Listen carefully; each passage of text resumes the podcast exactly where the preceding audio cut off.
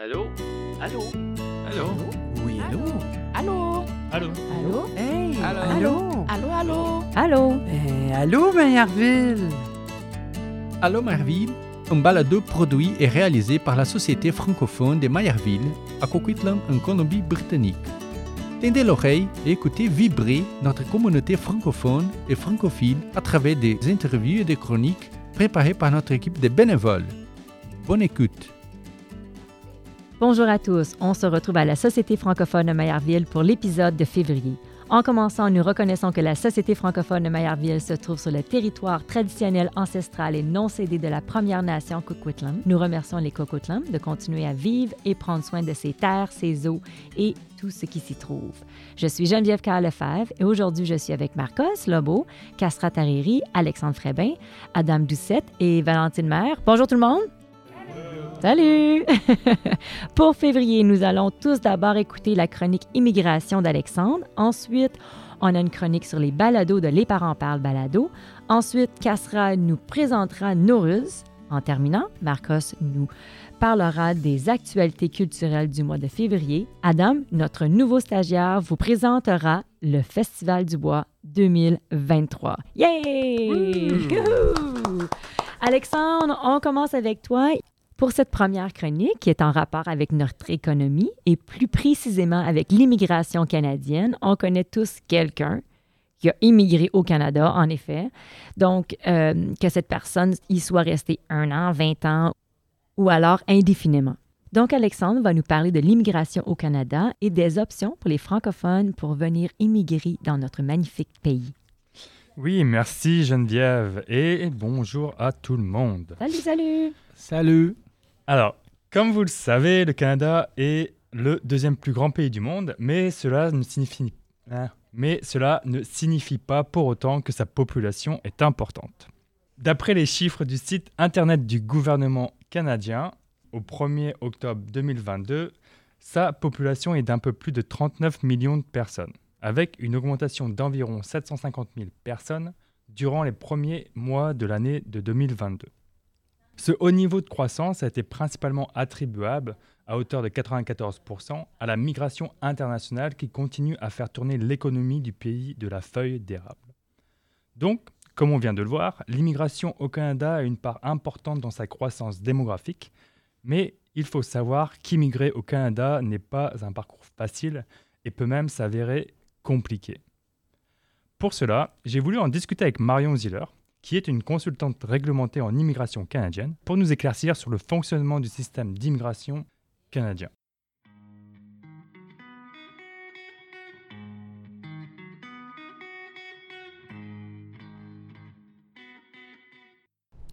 Voilà, je vous retrouve avec Marion Ziller. Bonjour Marion.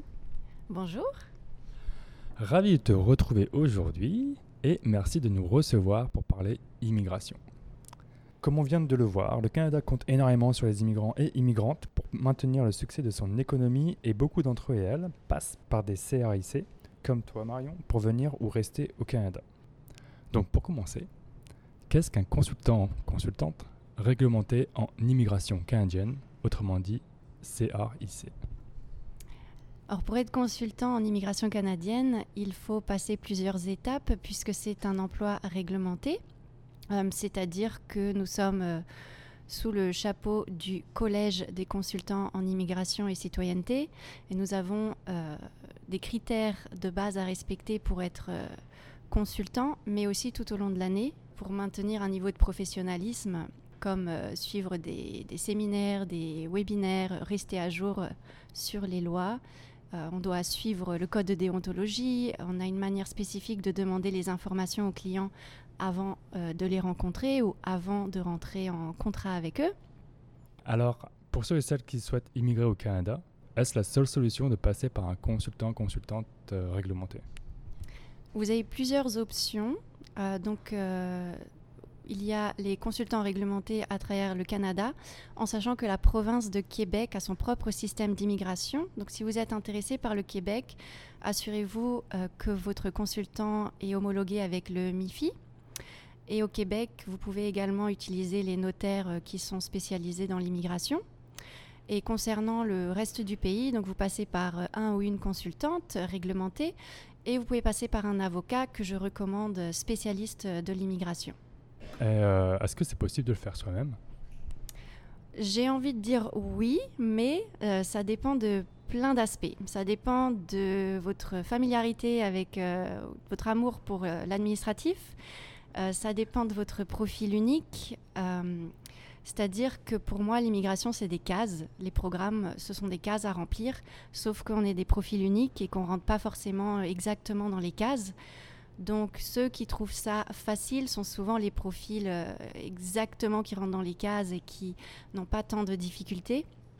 Par contre, pour les autres qui rentrent pas à 100% dans les cases, il n'y a pas forcément d'instruction en ligne sur comment approcher euh, tel ou tel critère. Donc, réponse courte, c'est faisable, euh, mais pas pour tout le monde. Oui, c'est vrai que c'est euh, vraiment beaucoup de paperasse et c'est très spécifique. Donc c'est aussi facile de s'y méprendre et aussi personnellement je vois pas mal de personnes qui posent des questions sur les groupes Facebook afin de savoir si tel site ou telle information est légitime. Alors comment euh, faire pour éviter les arnaques?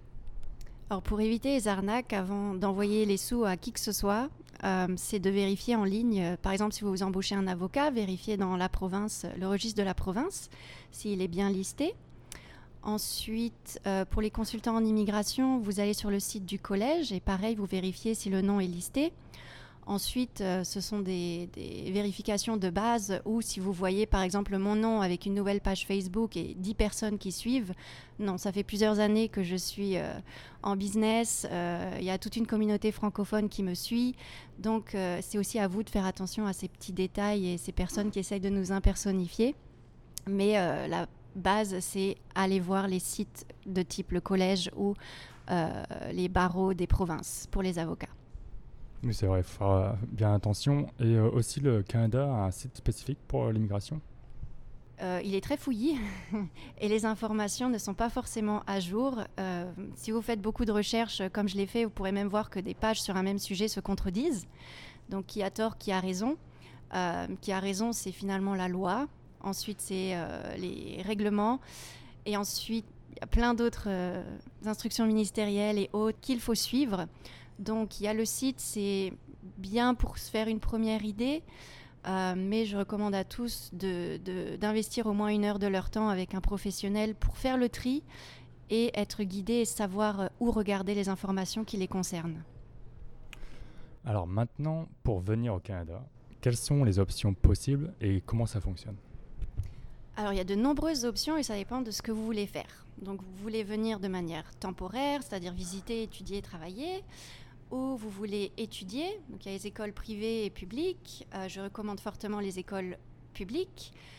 euh, parce qu'elles vont vous faciliter la vie dans votre immigration future, que ce soit pour avoir le diplôme reconnu pour l'immigration et aussi accès à un permis de travail directement à la fin de vos études.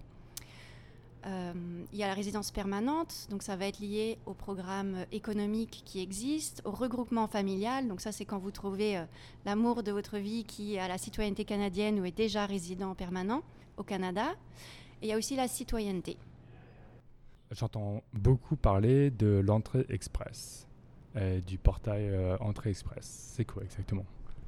Alors entrée express, c'est souvent euh, interprété comme un programme, mais ça ne l'est pas. C'est simplement une plateforme en ligne qui nous permet d'envoyer une demande de résidence permanente.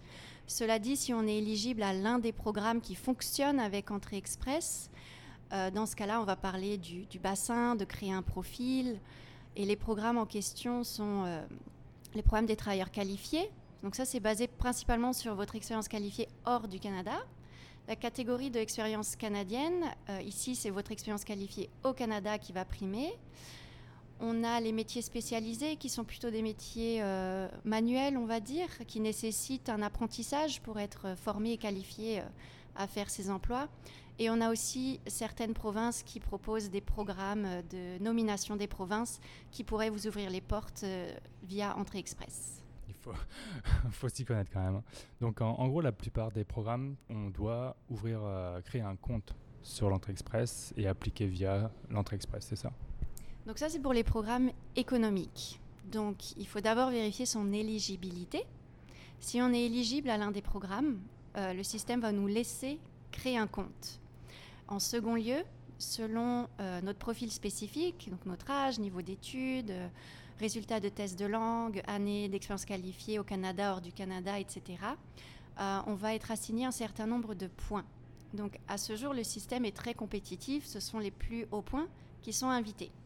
Mais une loi est passée et on devrait voir des changements au courant 2023 parce que euh, l'immigration a reconnu que ce ne sont pas forcément les meilleurs scores qui représentent les gens dont on a besoin au quotidien au Canada. Et donc, ils sont en train de mettre en place euh, des stratégies, des sélections pour justement euh, sélectionner les candidats qui sont recherchés, qui ont le profil recherché, même s'ils n'ont pas forcément le meilleur score. Donc, on n'a pas plus de détails à ce jour sur qui, quoi, qu'est-ce qui les intéresse, mais je pense de mon expérience que ça va être euh, potentiellement des francophones.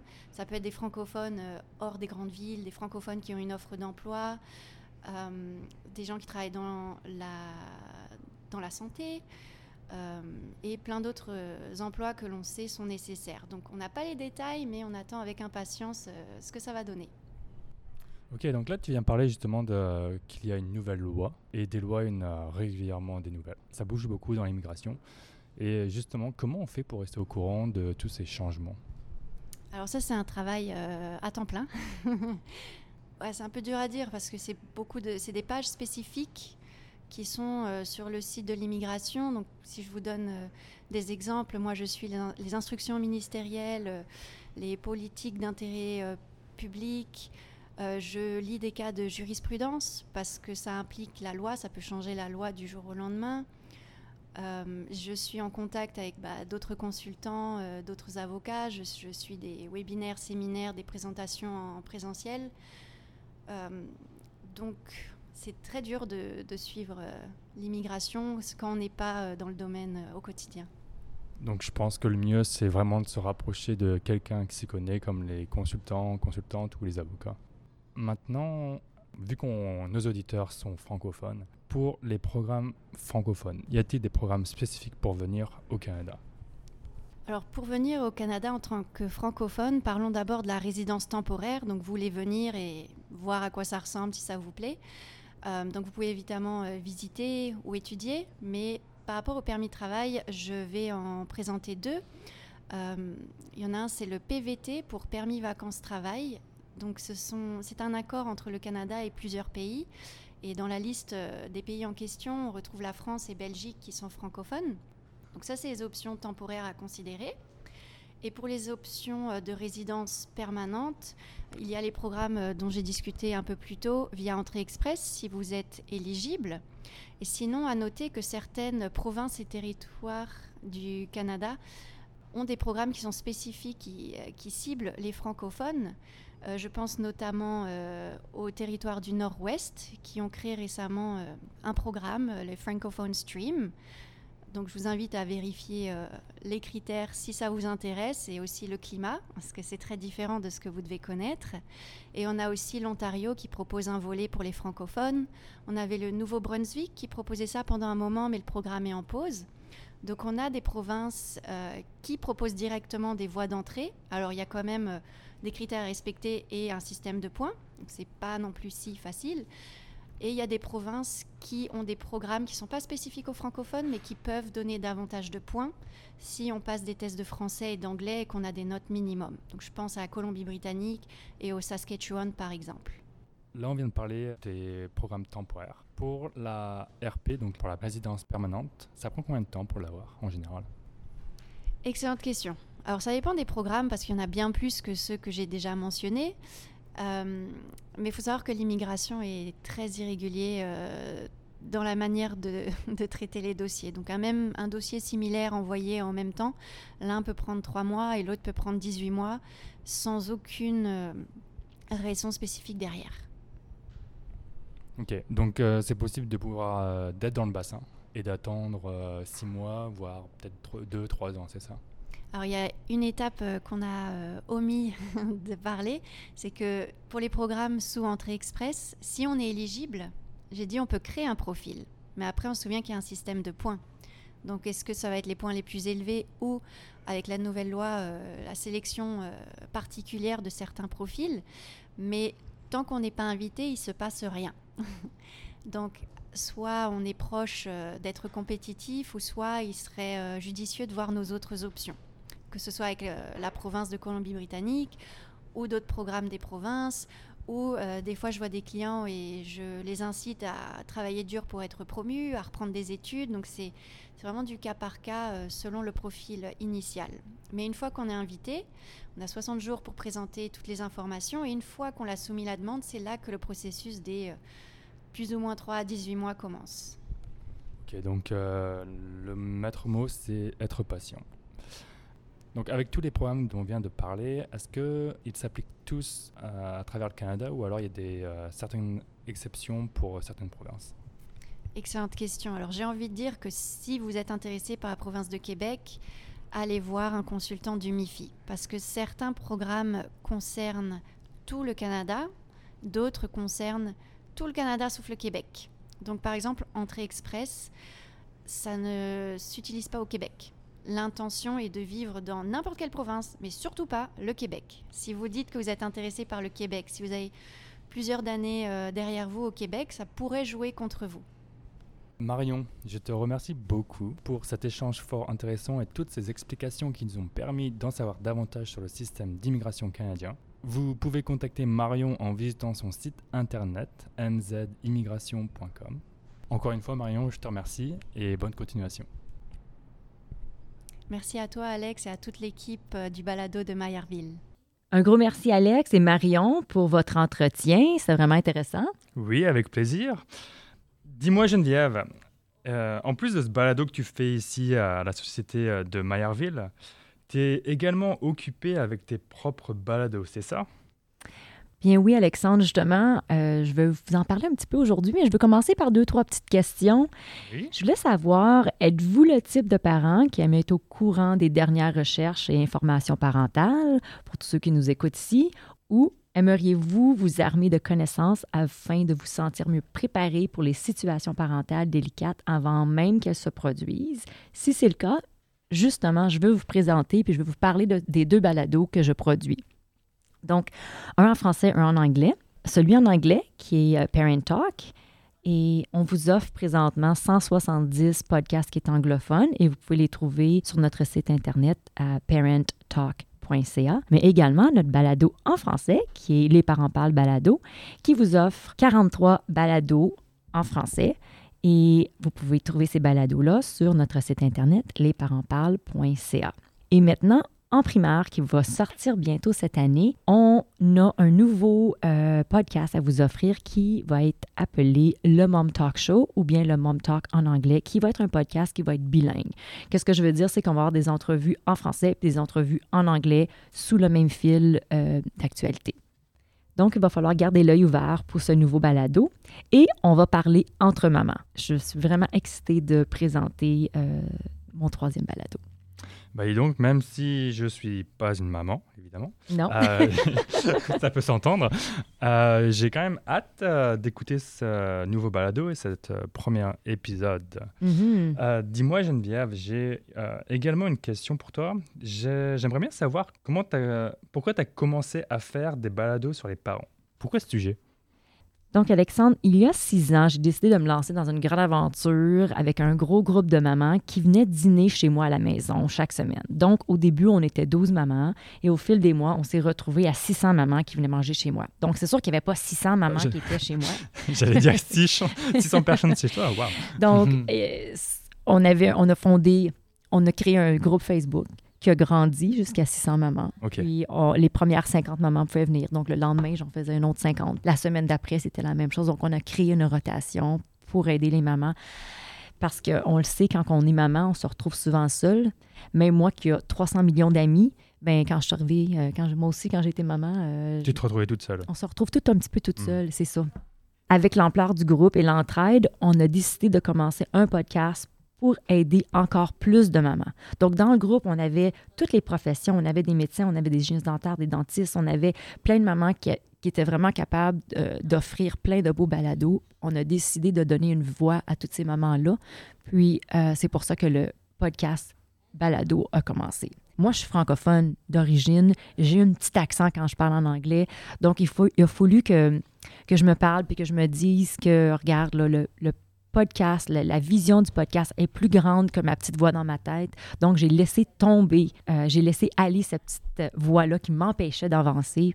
Puis, euh, six ans plus tard, toute une aventure que je ne regrette pas du tout. On a encore bien du plaisir. Puis, on aide beaucoup, beaucoup de parents. Puis, de, là, on va commencer encore à aider les mamans. C'est sûr que là, après la, la pandémie, euh, on a perdu contact avec plusieurs mamans. C'est pour ça également qu'on a décidé de faire le troisième podcast qui va être le Mom Talk Show. Puis on va parler entre mamans. Donc, Alex, tu vas pouvoir écouter Premier épisode. les- le premier épisode si tu veux, mais tu vas pouvoir écouter le Parent Talk qui est pour également pour les papas. Mais là, après ça, on va commencer à parler entre moms. Du coup, euh, le concept, euh, est-ce que tu peux nous parler un peu plus du concept de ce nouveau balado? Oui, Alexandre. Donc, tous nos balados, donc les parents parlent balado, ou bien non, euh, Parent Talk Podcast ou le Mom Talk Show, ce sont tous un balado de style entrevue. Donc, une conversation entre parents et experts qui euh, nous supportent et encouragent les mamans et les papas.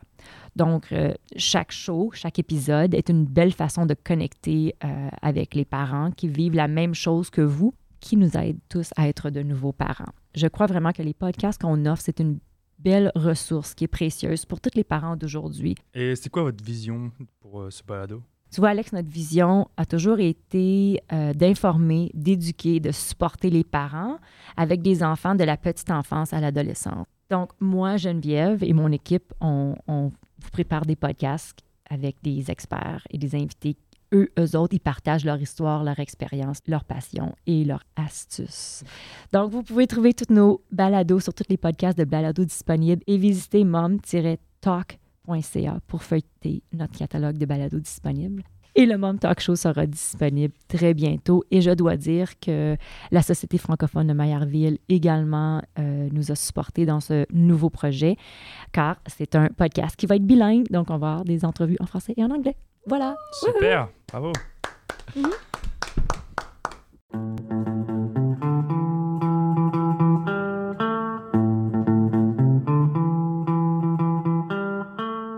Merci beaucoup Geneviève pour cette présentation de ton prochain balado. Et maintenant, on passe à Castra. Bonjour Casra, tu as une belle chronique à nous présenter aujourd'hui. Salut Geneviève et bonjour à tous. Aujourd'hui, embarqué sur mon tapis volant, je vais vous emmener de l'autre côté de la Terre direction lait. Je vais parler de l'un des événements traditionnels et culturels les plus importants célébrés par plus de 300 millions de personnes dans 12 pays et partout à travers le monde. Roulement de tambour, Oh, OK, on y va. c'est. Ce festival vieux de 3000 ans commence le premier jour de l'année du calendrier iranien ou solaire. Nowruz est un nouvel en persan, mais pour moi, Nowruz représente plus parce que la nation unit la félicité pour sa promotion de la paix et de la solidarité. Et Casra, de quel pays Nowruz est... Dans quel pays? OK, excuse-moi, je recommence. Casra, dans quel pays Nowruz est célébré? Nowruz a été célébré par diverses communautés en Asie occidentale, en Asie centrale, dans le Caucase, dans le bassin de la mer Noire, dans le Balkan et en Asie du Sud. Pour ne vous citer que quelques pays, l'Iran, l'Afghanistan, l'Azerbaïdjan, le Kazakhstan, le Kyrgyzstan, le Pakistan, l'Irak, le Tadjikistan, le Turkménistan, l'Ouzbékistan, l'Inde et la Turquie célèbrent tous Nowruz. Oh, wow! Certaines des origines les plus anciennes de cette célébration résident dans le zoroastrisme, l'une des plus anciennes religions iraniennes. Nowruz marque l'un des jours les plus saints de l'ancien calendrier zoroastrien. Le retour du printemps était considéré comme doté d'une grande signification spirituelle, symbolisant le triomphe du bien sur le mal et de la joie sur le chagrin. Casra, que font les gens pour préparer pour Nowruz? Bien que les traditions et coutumes qui accompagnent la célébration de Nowruz varient d'un pays à l'autre, il existe de nombreuses caractéristiques unificatrices dans la plupart des régions. Des préparatifs symboliques avec du feu et de lieu en lieu avant le festival. On retrouve des danses rituelles avec des sauts par-dessus des feux et des ruisseaux. En Iran, ces danses ont lieu le dernier mercredi avant Nowruz, connu sous le nom de Charshambe Suri. tandis qu'en Azerbaïdjan, cette tradition se déroule les quatre mercredis précédant les célébrations. Dans de nombreux endroits, les ménages remplissent leurs réserves dès le dernier mercredi de l'année. Et au Kyrgyzstan, tous les récipients de la maison doivent être remplis la veille de Nowruz, dans l'espoir que cela apportera l'abondance dans la nouvelle année et gardera loin le malheur. Il est également de coutume dans la plupart des régions de visiter les cimetières avant le début des célébrations de Nowruz. Les visiteurs apportent des bougies et des offrandes pour se souvenir de mort. Au Kazakhstan, deux bougies sont généralement placées à la porte de la maison, la veille de Nowruz. En Azerbaïdjan, les morts sont commémorés le deuxième jour de Nowruz pour la journée de Père. OK, comment ils célèbrent Nowruz? Le jour de Nowruz, il s'agit de festoyer, de rendre visite à des membres de la famille et à des amis et d'échanger des cadeaux. Un large éventail de spectacles culturels et de traditions a également lieu. Les enfants reçoivent souvent de petits jouets et de l'argent et jouent traditionnellement avec des œufs peints de couleurs vives. Au sein des familles et des communautés, on partage un repas symbolique souvent composé de riz et de légumes cuits combinés à de nombreux ingrédients locaux. En Iran, c'est du riz aux herbes avec du poisson. Une tradition répandue est la préparation d'une table Nowruz sur laquelle un certain nombre d'objets symboliques sont placés. Bien que cette table diffère légèrement d'une région à l'autre, les caractéristiques les plus courantes sont l'eau, les bougies, les pousses virgins vertes ou sabzés que l'on fait plus soi-même, des miroirs ainsi qu'un plat traditionnel à base de pousses de blé écrasé, d'eau faite de divers fruits.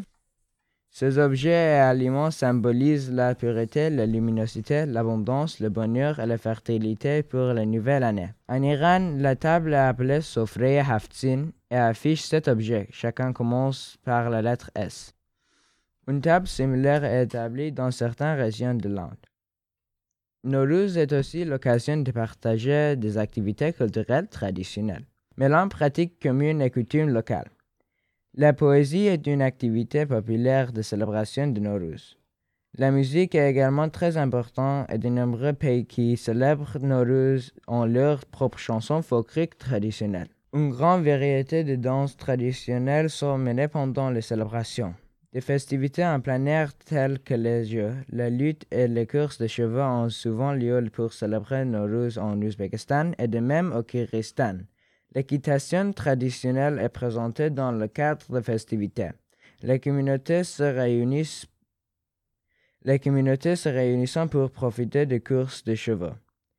En Iran, Nowruz est célébré pendant 13 jours et le dernier jour est 6 d'Abedar où les familles se réunissent dans la nature pour pique-niquer ensemble et célébrer ensemble le dernier jour de Nowruz. Mais merci beaucoup, Castra, c'est vraiment intéressant. On se retrouve le mois prochain pour notre prochaine chronique. Oui, Geneviève, on se revoit en mars.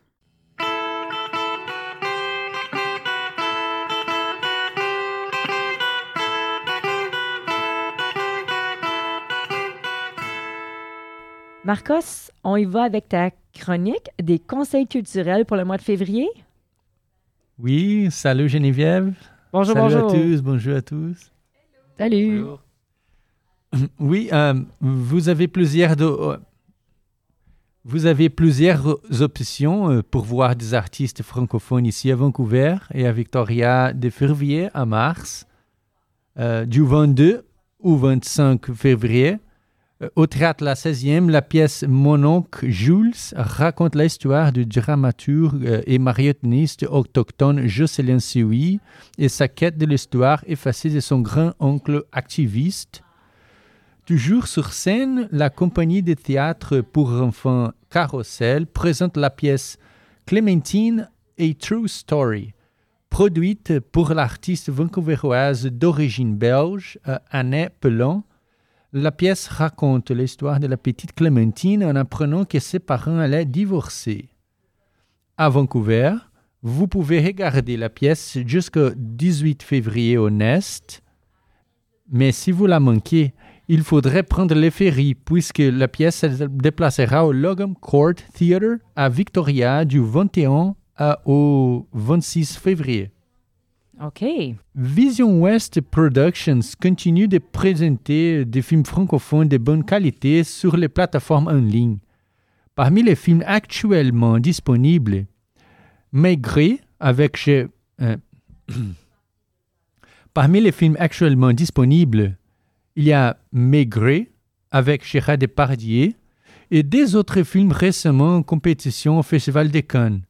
Frères et sœurs avec Marion Cotillard et Melvin Popo et Tromperie avec Léa Seydoux et Denis Podalidis. Les deux films réalisés par Arnaud Desplechin. Pour visionner ces films et d'autres en ligne, pour visionner ces films et d'autres en ligne, visitez rendez-vous-vancouver.com. Le 11 mars, le 15e événement d'humour francophone de Vancouver amène au York Theatre une programmation diversifiée formée de nombreux talents franco-canadiens tels que Mario Jean, Jessica Chartrand, Rachel Ellie, Eddie King et Charles Demer. Les spectacles commencent à 20h. Achetez vos billets sur le centreculturel.com. Enfin, les musiciens québécois Carl Mayotte, Révélation Jazz de Radio-Canada en 2020-2021, jouera au Beaumont Studio de Vancouver le 17 mars et au Herman's Jazz Club à Victoria le 19 mars. Excellent. Maintenant, on va passer à Adam. Bonjour, Adam. Oui, bonjour, bonjour. Merci. Bienvenue. Merci, oui. Le nouveau de la gang. Mhm, le nouveau. Mhm. Euh, Vas-y, on t'écoute. Oui, euh, comme tu as dit, je suis le nouveau stagiaire, un des trois nouveaux stagiaires de la Société francophone de Maillardville. Je suis euh, l'assistant des communications, alors je travaille beaucoup avec euh, Valentine et avec toute l'équipe pour aider avec la promotion du festival. Et nous sommes très occupés maintenant avec la, so- à la Société francophone de Maillardville parce que le festival s'approche rapidement. Les Mhm. dates sont le 24, 25 et le 26 mars. Et alors, c'est environ un mois et demi. Euh, et ça fait une semaine que les billets Early Bird pour, euh, pour adultes et pour familles sont disponibles et euh, aussi que le programme du festival est disponible. Alors, vous pouvez aller sur festivaldubois.ca et voir tous nos artistes du festival. Oui, justement, moi, j'ai vu le courriel qui a passé, là, parce que je fais partie de l'infolette de la Société francophone de Maillardville et j'ai été... et j'ai été consulter ça. Il y a vraiment des belles artistes cette année. Je suis vraiment excitée. Ça va être le fun. Yay! Mhm, Nous aussi, euh, on est très excités. On a euh, dans le grand chapiteau, on a Elage Diouf, notre grand headliner qui est exceptionnel. On a les grands dealers euh, qui jouent de la musique traditionnelle québécoise. On a aussi Foro Dicana qui joue de la musique brésilienne. Oui, oui. Euh, on a Genticorum, un trio de musique québécoise, et on a aussi les Échos du Pacifique, qui est euh, la chorale euh, francophone de Maillardville. Excellent. Et ça, c'est pour les samedis et les dimanches. Euh, les mêmes artistes pour les deux dates. Alors, tu peux aller soit le samedi ou le dimanche et voir euh, tout le programme euh, du festival. Et euh, le vendredi, c'est le contredanse, c'est le concert d'ouverture et c'est gratuit au public. Là, on a Podorythmie avec la famille Léger. Alors, Devin et Louis Léger, le père et son fils, vont joindre Podorythmie pour un, un concert. Et puis après, on a la contredanse avec le Sybaritic String Band ici à Vancouver. Excellent. Ça va être vraiment le fun. J'ai vraiment hâte. Et pour les enfants, on a aussi, comme le grand chapiteau, a les concerts pour. Le petit chapiteau a de la programmation pour les enfants. Et en même temps, on a les artistes ambulants au festival qui vont promener, se promener sur scène et animer le festival. Alors, il y a quelque chose pour tout le monde. Mhm. Et euh, cette année, nous sommes aussi très fiers euh, d'inviter les euh, North Fraser Métis Association euh, pour être un partenaire du festival. Ils ont été au festival pour des années et des années, mais cela, c'est notre première année qu'ils sont, qu'on a un partenariat officiel. Alors, tu peux voir sur notre affiche euh, le Festival du Bois avec euh, l'expérience du village Métis. Et aussi, ils, euh, les Métis Jiggers, ils feront un concert dans le Grand Chapiteau le samedi et le dimanche. Encore, les billets Early Bird sont disponibles maintenant jusqu'au 1er mars. Excellent. Ben, un gros merci, Adam. Mhm. Bienvenue. Hein? Oui, merci. Vas-y, Valentine. Merci beaucoup Adam. Oui, je suis contente de, vous présenter enfin de nouveaux euh, stagiaires. Ils sont vraiment super, ils nous aident énormément. Et d'ailleurs, je voulais signaler que comme le Festival du Bois s'en vient, on a aussi le pré-festival du Bois qui s'en vient. Ce qui signifie qu'on va avoir quelques événements avant et que vous pouvez déjà marquer vos calendriers pour ces derniers. On va avoir, comme vous l'a dit Adam, le Festival du Bois s'en vient le 24, 25 et 26 mars, mais avant ça, on vous a réservé d'autres surprises pour le pré-Festival du Bois. À l'occasion, on organise quelques concerts à l'école des pionniers où les parents pourront se joindre. Le 21 février, on a Flo Franco, un rappeur qui viendra à l'école des pionniers euh, et les parents pourront rejoindre leurs enfants pour profiter du concert en après-midi. Par la suite, en mars, on aura un autre concert pour l'école des pionniers avec Missy D, que vous avez peut-être vu l'année dernière euh, au Centre francophone à l'occasion du festival d'été. Mais surtout pour le grand public, on a Alexis Normand qui fait un spectacle sur l'insécurité linguistique. Je pense que c'est un sujet qui peut euh, toucher beaucoup de personnes, beaucoup de francophones de la région. Il sera le 18 mars à Place des Arts, située juste à côté de la Société francophone de Maillardville. Enfin, on a une projection avec le cinéma Vision Ouest Productions qui aura lieu le 21 mars et la programmation sera annoncée très prochainement. Merci Valentine.